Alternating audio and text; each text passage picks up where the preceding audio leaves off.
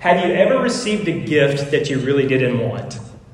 Now we're coming up to Christmas, right? So generally speaking, you know, your dads don't need any more ties. There's socks, you know, all that kind of stuff. We've got all that we need.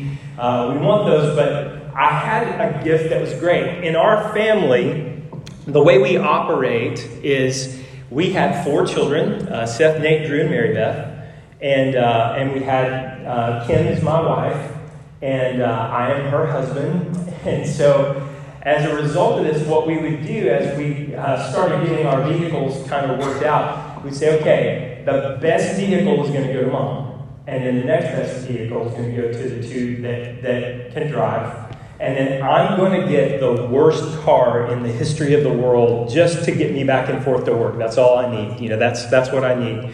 And so I don't know if any of you have that same kind of mantra or that kind of way of living, but that's the way we did. We had too many kids with too many tickets that cost lots of money, and all sorts of things that happened. So this young lady said to her dad bought her a new vehicle for graduation, and she said, "Hey, can I please give my car to Scott? He's a student pastor at the time. I was a student pastor." And he said, he's riding around in a piece of junk. And it just, I don't think it'll go everywhere. So at that time, that was a gift that I really liked. We needed that vehicle. And so we put that one out to the farm and just let it go. You know, that car was gone. This new car was in. I kept that car for 10 years. And it was a 1989 Thunderbird, and we just kept it. Just God somehow just kept it working. Well, there's obviously a day where a car doesn't work anymore, and so what I did was I said, "Hey, we're going on vacation. We're going to leave this thing. We're going to do the kids for tots, you know, kind of, you know, cars for tots kind of thing." And so we left it, and we left the keys in it, and we went on vacation, and we really celebrated not having that car anymore. I don't know if you ever had a car that you celebrated that you didn't have anymore, but I was really excited about not coming back home to see it. We came home from vacation, and we drove into the car, and then a police car came up, and he drove, and somebody else, the other policeman, pulled it up into our driveway and said, "We found your car. It was stolen while you were gone." And I said, no, I'm not taking that car back. You can't you can't take me to jail to take that car back. I'm not going to do this. This is not something I don't want to do. And so he said, "Well, listen, the guy that bought it, that worked for the company, he has the skill of acquisition. And so he acquired the car, he fixed it, and everything that was wrong with your car is completely fixed again." And he said, "If you want to, you can actually give it to the guy, or you can keep it." And I said, "So it really works?" And he said, "Yeah, it works just fine." I said, "Okay, that's great." Well, over time, that ran down again. I gave it to a student pastor. The student pastor got that car, and he used it as his personal car. And I'm glad that he did for a long time, like 2 years or so. And he was saying, "Hey, I'm going to bring your car back to you because I got a better car, and maybe you might need that car again." And as he was coming to a baseball field where my kids were to give me the car back, a foul ball went and crashed through the driver's side window, and it was totally messed up. And so we got that, and we said, "Hey, listen, I don't really want this car anymore." And I would look at people and say, "Well, I don't want that car anymore either." I would try to give it away to a variety of people. So we finally were able to get rid of this car. But we actually had the car that was somewhere like in the 89 kind of deal. And when we got that car back, we just said, "Hey, we're taking it straight to the junkyard." And we had a guy who put it back together. And that guy put it back together, and he used it for his family for the rest of his life. So I kept getting that same stupid car over and over again. I just couldn't put up with it anymore. Have you ever gotten something from the Lord that you didn't expect? That you are totally like on your own figuring out what it is that God is trying to speak to us. So we're in Exodus chapter 3. And if you guys want to look there, we're going to look at Exodus 3. And I'm going to put this right here. And we're going to look at 10 words that are really significant and really important because God showed up in a spot of Moses' life when Moses definitely needed to hear a word from God.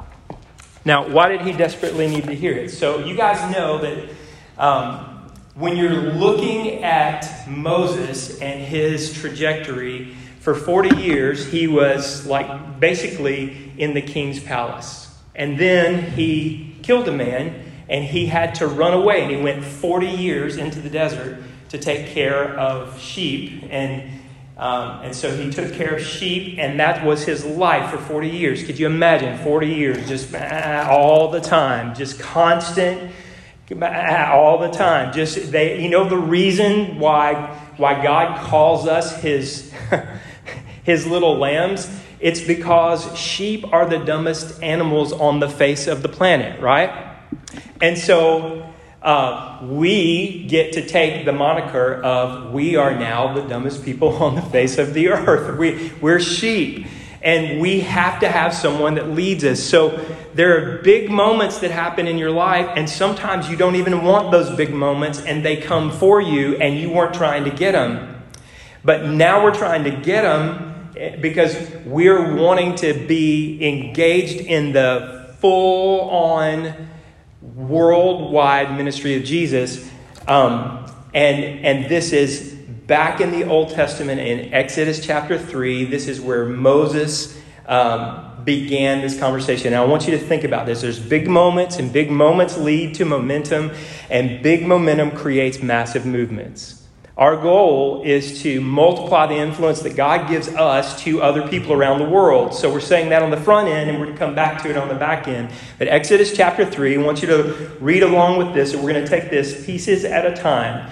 So in Exodus 3, now Moses was keeping the flock of his father-in-law, Jethro, the priest of Midian, and he led his flock to the west side of the wilderness and came to Horeb, the mountain of God. And the angel of the Lord appeared to him in a flame of fire out of the midst of a bush. He looked, and behold, the bush was burning, yet it was not consumed. And so Moses, being curious, he steps into this passage and he says, hey, I'll turn aside and see this great sight, why the bush is not burned. When the Lord saw that he turned aside to see, God called to him out of the bush. Now, today, if you go home after church and you go up to your house and there's a bush that's on fire and it's talking to you, there's one of two things going on. God is involved or Satan is involved. One of the two things is going to be what's going on. So in this case, this is definitely God. And in places in my life when I was called to ministry, I wasn't looking for ministry. And God intervened in my life, and we can talk about it later, but there was a dream, and in the dream, God made things so crystal clear that I was supposed to surrender my life to Jesus, and I didn't know because I wasn't necessarily in a family that was religious or Christian. So I didn't know what to do, and so I just went to the church that I was attending in and said, hey, I think something happened last night and I need to deal with this, but I don't know what to do. And this pastor said, hey, a very similar thing happened with me. We'll talk through it. It's going to be good. But listen, here's how God begins to stir a movement. And it's pretty amazing. We've got 10 words we want you to think about. This sermon is called 10 Words. And so the 10 words that we're going to look at, 10 words from God and 5 words from God and 5 words from Moses. So the first word that God had was a name. What he said was, Moses, Moses. He didn't start by telling Moses who God was. He started by saying, I know you. I know your name. When I was called into ministry, I knew that God was speaking to me. He knows your name. He knows my name. Whatever he's calling you to do to make a difference in the world, he starts by calling your name and getting your attention and us listening. So those things happen. The second word that God gave in this little passage, when he saw the bush and turned aside and God called to him out of the bush, the second word was a warning. Okay, so Moses was the first word, and he said, "Here I am." Then he said, "Do not come near." Now, why would God, burning in a bush, having a conversation, say, "Hey, don't get too close"? The reason he didn't want you to get too close is because God is so holy that you would be consumed in the presence of his holiness. So he was saying, "I'm going to protect you and take care of you. And I'm doing that by asking you not to come any closer, but listen very closely and do what I ask of you." Now, his third word is still in this one little section of Genesis 3, 5, and 6. So Moses is the first thing he said. Then he said, "Do not come near. Take your sandals off your feet, for the place on which you are standing is holy ground." And then the third word is, "And he said, I am the God of your father, the God of Abraham, the God of Isaac, and the God of Jacob." And Moses hid his face, for he was afraid to look at God. This is like a super holy moment. Anybody had this happen in your living room? Has this happened? There have been moments where God intervenes with you. And when God intervenes with you, he's trying to get your attention so that you can be all that he intends for you to be. So Moses, don't come near. I'm the God of your father. So he was identifying that this reminder of my presence will always be with you. Because Moses had 40 years in the king's palace. And then he killed a man, and he's reminding you that even though that took place, you killed an Egyptian person and you had to get out into 40 years of sheep. In that 40 years of sheep, what Moses was dealing with was, hey, I was in a great place. Now I'm just taking care of sheep. I've lost what I thought I was. And so the reminder that God gave him in this moment was, my presence is with you.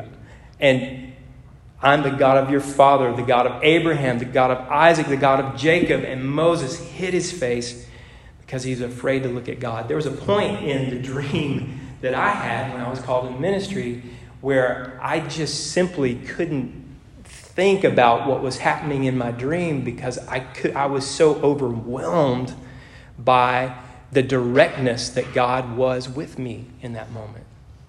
Have y'all ever had a direct word from God? Just really direct. It was just for you, and it was just at the right time and right moment. He knew your name. He knew that he could protect you, and he was reminding you that he's still with you. So verse 7, chapter 3. God's fourth word was mission. It was a mission. This is what God came. So the whole burning bush thing, the whole talking bush thing, the whole Moses, do not come near, the I am God of your father.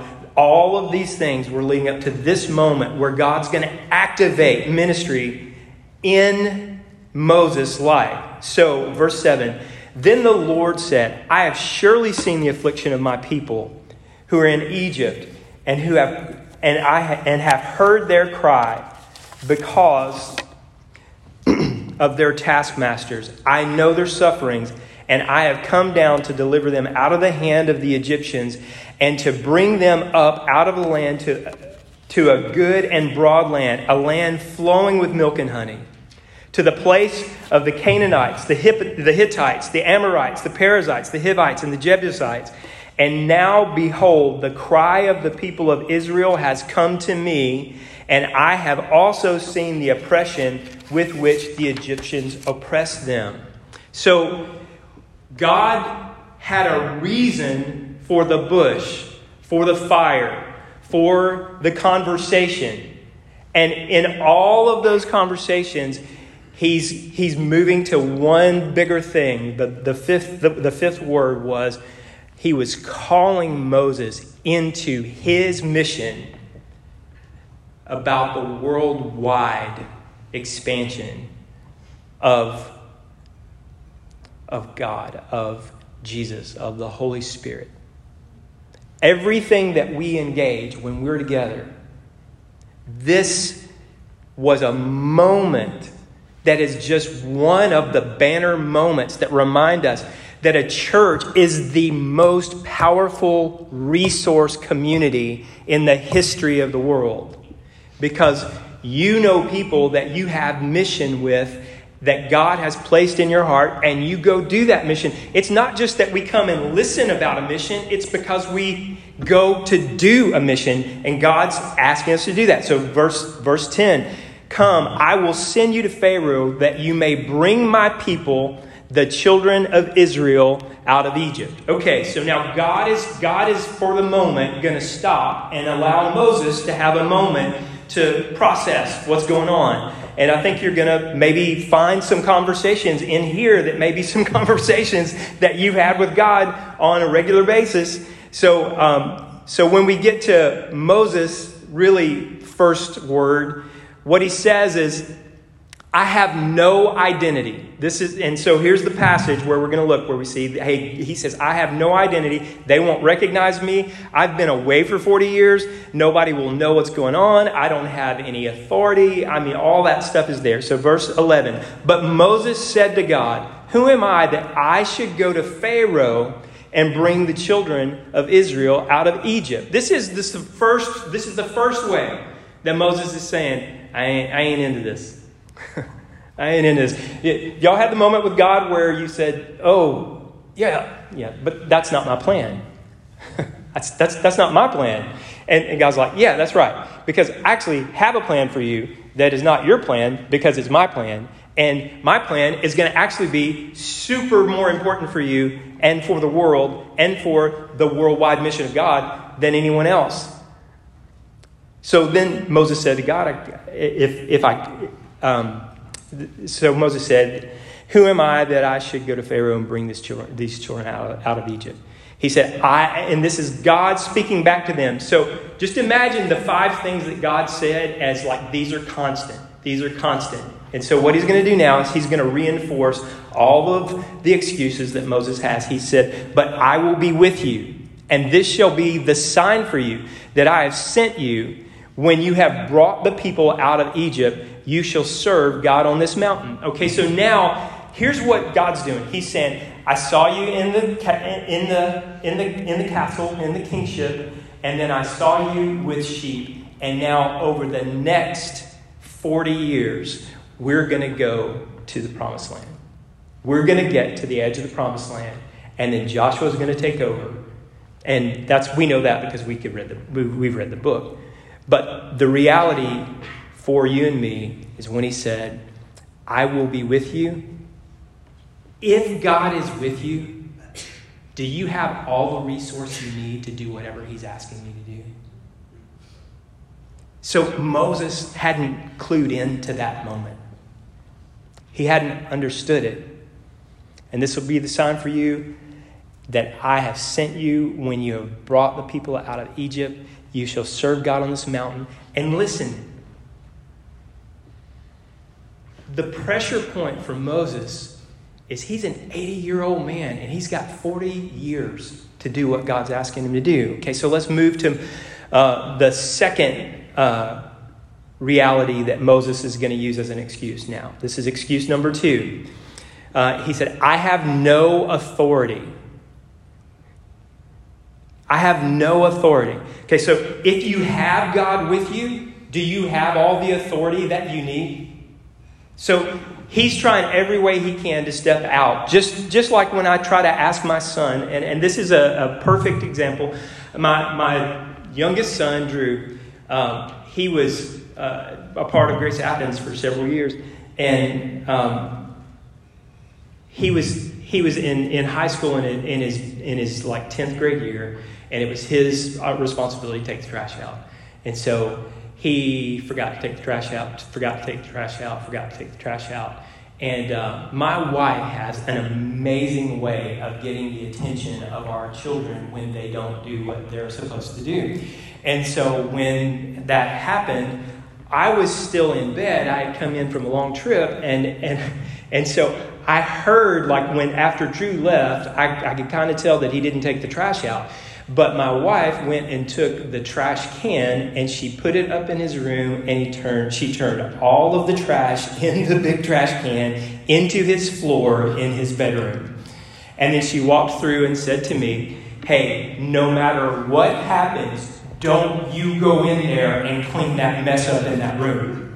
And I said, what? Oh, okay, so she left, and I went in the room, and I literally, like, it looked like a metric ton of trash in the, and there was coffee grounds and everything else he could do.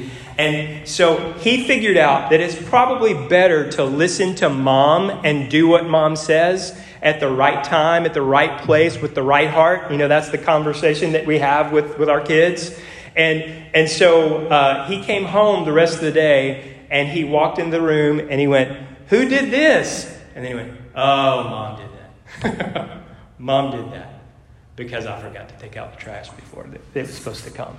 And so what we do sometimes, even when God's talking to us, is we look and say, "Hey, there's a better way. There's a better way. I'll do it tomorrow. I'll do it eventually." And so that's what all these excuses are about. It's just trash on the ground. So then Moses said, this is verse 13, "If I come to the people of Israel and say to them, 'The God of your fathers has sent me to you,' and they ask me, 'What is his name?' what shall I say to them?" And God said to Moses, listen to this again. You've heard this before. "I am who I am." And he said, "Say this to the people of Israel: 'I am has sent me to you.'" God also said to Moses, "Say this to the people of Israel: 'The Lord, the God of your fathers, the God of Abraham, the God of Isaac, the God of Jacob has sent me to you.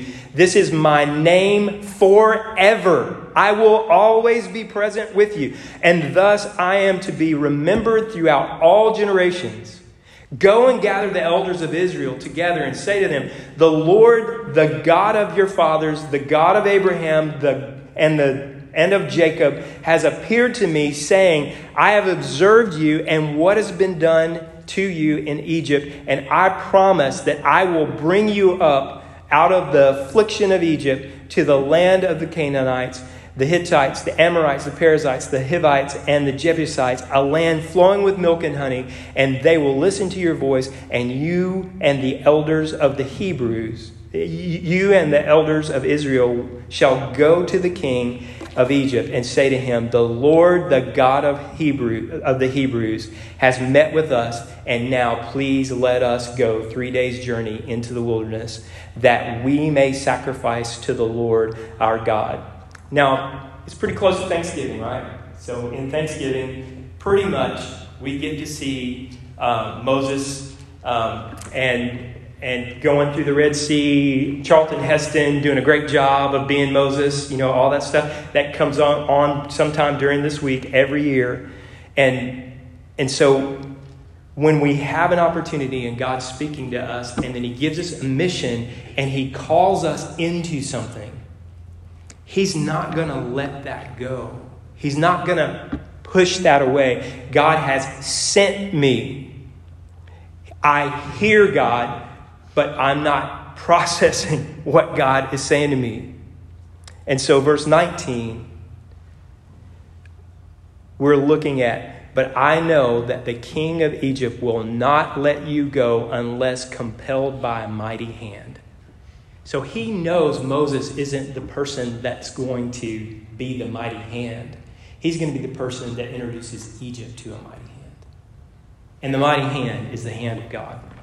"So I will stretch out my hand and strike Egypt with all the wonders that I will do in it. After that, he will let you go. And I will give this people favor in the sight of the Egyptians. And when you go, You shall not go empty-handed, but each woman shall ask of her neighbor and any woman who lives in her house for silver and gold jewelry and for clothing. You shall put them on your sons and on your daughters, so you shall plunder the Egyptians. You know what God just did? He just, it's not like crypto. It's actually real silver and real gold. We're going to fund what you're doing. God's going to fund what you need. When He's called you to do something, He's figured out ways to make those things happen. But Moses still has a third excuse. And here's the third excuse. The third excuse is this. I have no credibility. I killed a man. I have no credibility. There's nothing I can do. Here's the reality. I know who I am, and I know that I'm needy. I need God to work in my life in order for things to work in my life. But the pressure point and the reality for Moses is that he can't just get across that because he just doesn't want to do it. Here's what God's trying to say. Moses, I am God, and I am credible in you. I can be the carrier of the message of God, and God has promised at every point in this journey, I'm going to do what I said I was going to do. I'm going to finish this. You're going to start this. I'm going to finish this. This is all about me. And so when we start looking at this in chapter 4, verse 1, then Moses answered, "But behold, they will believe me or listen to my voice, for they will call, 'The Lord did not appear to you.'" Why? Because Moses thought he wasn't credible. Listen to me. There's a whole lot of people that come to church and they sit in pews and they listen and they go home and they feel like, hey, my goodness, this is great teaching. This is great preaching. But what's happening when John preaches to you guys on every week is that there's a mission and a calling behind what John's preaching each week. And so what we're asking you to do is to not be a Moses and to be someone that says, how can I put that to work this week? So this is where God had to move from hearing to demonstrating. Okay, so now He's going to demonstrate God's first wonder. There's a second bush or third talking bush, and this one is amazingly personal to me. All right. So in chapter 4, verse 2, the Lord said to Moses, "What is in your hand?" He said, "A staff." And He said, "Throw the staff on the ground." So he threw it on the ground and it became a serpent. And Moses ran from it. Now, I don't like snakes. Can anybody else in the room say, I don't like snakes? All right. I run, or I go for a stick or a hoe or a shovel or whatever I can get. I know there's good snakes and I know there's bad snakes. I just don't want to stay around long enough to figure out which ones they are. So in this deal, Moses was really smart, human, very human. I'm going to run because when a staff turns into a snake, that's bigger than me and I can't deal with that. Okay, so chapter 4, verse 4. But the Lord said to Moses, now this is the fun piece, all right? This would be you. If this is you, and you just be Moses for a minute, put out your hand and catch it by the tail. How many of you go snake hunting? I don't ever go snake hunting. I go snake running. I'm Moses, like in this thing. But if you were going to pick up a snake, where would you pick it up from? Would you pick it up from the tail?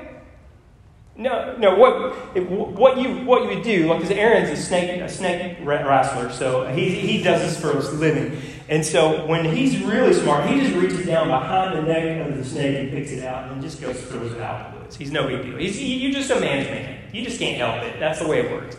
Okay. So now when God looks and says, "Hey, listen, how much are you going to trust me?" I'm trying to develop your trust in this whole conversation. You can trust God when God comes to you and He has a mission for you. And so when I can just imagine Moses would go, okay, you know, God, I know where you are and I know where I am. And where I am, if I get the tail, He's going to bite me and I'm going to die. and then I'm not be able to get your people out of Egypt. I'm not going to do that. So he's putting Moses in trust scenarios over and over again, and he wants us to see that God, if he tells you to do something, and if he just kind of quietly in your own heart gives you a mission, man, start paying real close attention. So put out your hand and catch it by the tail. So he put out his hand and caught it, and it became a staff in his hand again. He was never happier to have a staff in his hand at that moment. And they may believe that the Lord, the God of their fathers, the God of Abraham, the God of Isaac, and the God of Jacob has appeared to you. Now, that would have been enough for me. But God was starting to get his daddy voice moving, right? Okay, so the next word that we have is the reality that we're pressing into now, is there are wonders. So here's the second wonder. Again, the Lord said to him, put your hand inside your cloak. And he put his hand inside his cloak, and when he took it out, behold, his hand was leprous, like snow. If you got leprosy, you weren't allowed to be around people, so you were in total isolation, and most people died from it. They couldn't heal it up. So then God said, put your hand back inside your cloak. So he put his hand back inside his cloak. And when he took it out, behold, it was restored like the rest of his flesh. So that's two death-defying moments that Moses is hearing from God and wanting to understand what, my goodness, this is making me crazy. And in verse 8, if they will not believe you, God said, or listen to the first sign, they may believe this second sign. And that wasn't quite enough yet. So God took Moses from unclean to clean. He took him from fear to faith with the snake. Here in the third wonder, if they will not believe even these two signs, verse 9, or listen to your voice, you shall take some water from the Nile and pour it out on dry ground. And the water that you shall take from the Nile will become blood on the dry ground. So where we're getting to, where we're looking at in all these words, God's saying to you, I know your name. I'm warning you because I want to protect you. I'm a reminder. I'm giving you a reminder of who I am. Because names are a big thing. It's interesting that he gave his name to Moses. And the fourth word is a mission. There's something I have for you. It's for you. It's only for you. It's just for you. And there's a calling. But Moses says, I have no identity. I have no authority. I have no credibility. These people aren't going to pay attention to me. The third wonder. If they will not believe those two, what they're doing now is they're foreshadowing what will happen when they get to leave the promised land. Is that the Nile will become dry, blood and dry ground. So now we're back to the word, the fourth word that Moses speaks, and it's, I'm not gifted. I was in Dallas, Texas a couple weeks ago with college students from around America, and we worked really hard to let them feel like if you have the presence of God in your life, there's nothing that you can't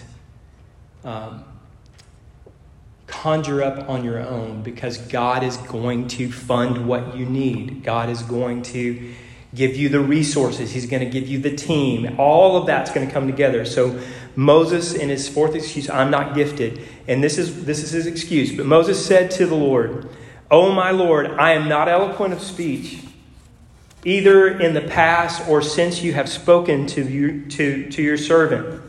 But I am slow of speech and tongue.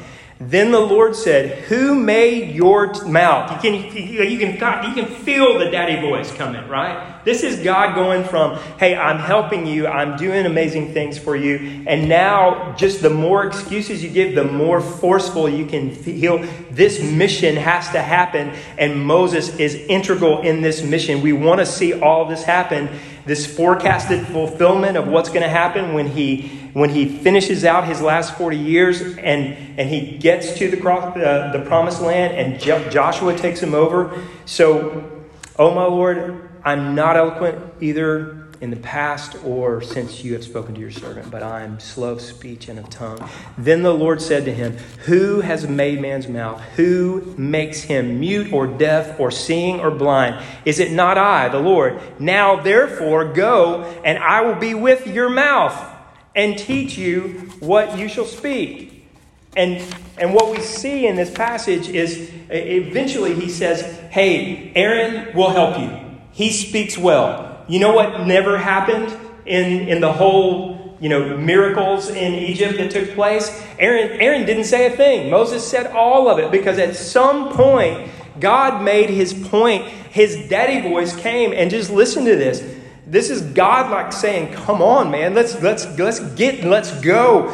He says, it's like when I was watching Kentucky last night. I was like, let's go.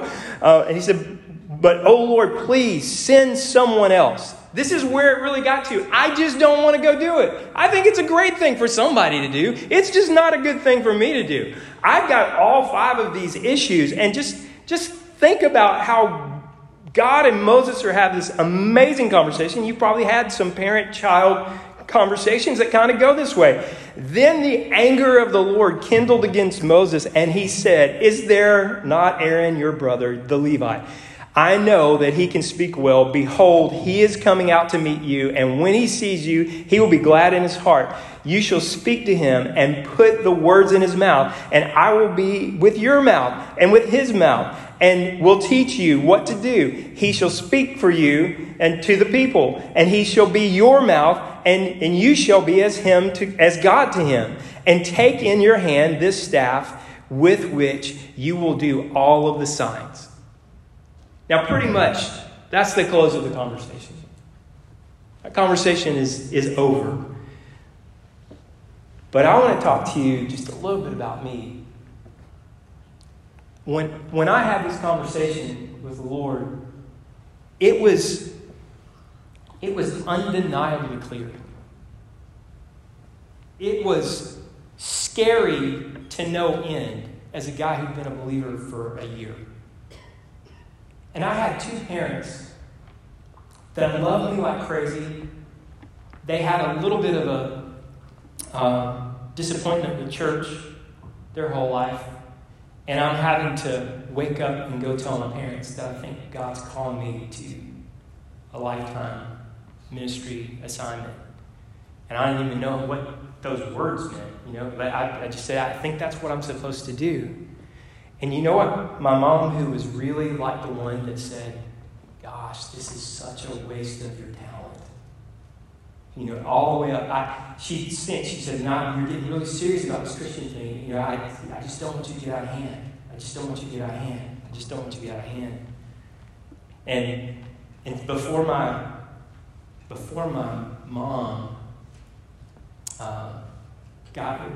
she got up and she came into my room and she sat on my bed and she said, did you wet your bed? And I said, no, I had like a wrestling night with God. I just need to tell you that regardless of what's going on, I feel like I'm supposed to serve God in a ministry way. And she said, I figured that's what was going to happen. And she said, you know what? I'm 100% behind it. I just didn't want somebody else talking me into that. And I said, well, there was somebody else talking to me about it. And it was God. But I want you to hear these 5 words a couple of times. In my life, many times where I haven't stepped up to the plate in mission, God has had these same kind of sharp conversations with me. I would say, listen, I'm nobody, no identity. Why would they listen to me? No authority. No authority. I mean, 19-year-old kid. Who's going to pay attention to me? No credibility. I haven't proven myself to anybody to be able to stand and to encourage them in this sort of way or to be involved in a movement of God. I don't even think I have many gifts. So I just don't want to do it. No desire. Those five phrases are like the end of the beginning of us figuring out how smart God really is. Because if he's chosen you, he's going to woo you into all the things that he loves. And when you look at the words from God, here's what he's saying. I know your name. I'm going to warn you in places where I should protect you. Besides that, what we're dealing with here is I'm going to consistently remind you that I'm with you, I'm with you, I'm with you, I'm always with you. And then God is your gift. If you think you're not gifted, God is the gift that lives inside of you, and he will speak on your behalf. He will let you know what you need. And then when you actually really release, it's that point where you say, gosh, this is what I desire. This is what I want to see. This is what I want to do. I just don't know how to do it. And God's saying that I'm actually the map that lives inside you to show you how. And these two chapters are what holds us together in mission. It's one thing to be able to be a part of a church and be in a community that's connecting and that they're trying to make impact where they are. But God is waiting for that moment where every person in the church says, all of the things that I would say discredit me are all the things that God can perform in me. And that's what he wants to do. So I want to just here for a moment, just pray for us and pray that God will continue to clarify your mission and clarify it as clearly as possible. So let's pray together about our individual mission. You're getting together with all your families probably at some time during this week, and there's a mission there for you. I want you to be able to step into it. Beyond that, I really want for God to have those conversations with you that when you think you're discredited, he's going to perform in you. You don't have to perform for him. He will perform in you. So Jesus, thank you for an opportunity for us to talk about what it means to step into not just a relationship with you, but into the mission of God that you've uniquely created every single person in this room for. Lord, you've created me for something special and unique, and I want to be as full on in that as I possibly can. Lord, I just ask you for you to have personal, intimate conversations about who and how the God of the universe wants to use you. Look at it in Thanksgiving. Look at it at school, look at it at work, and allow Jesus to fully perform in you. In Jesus' name, amen.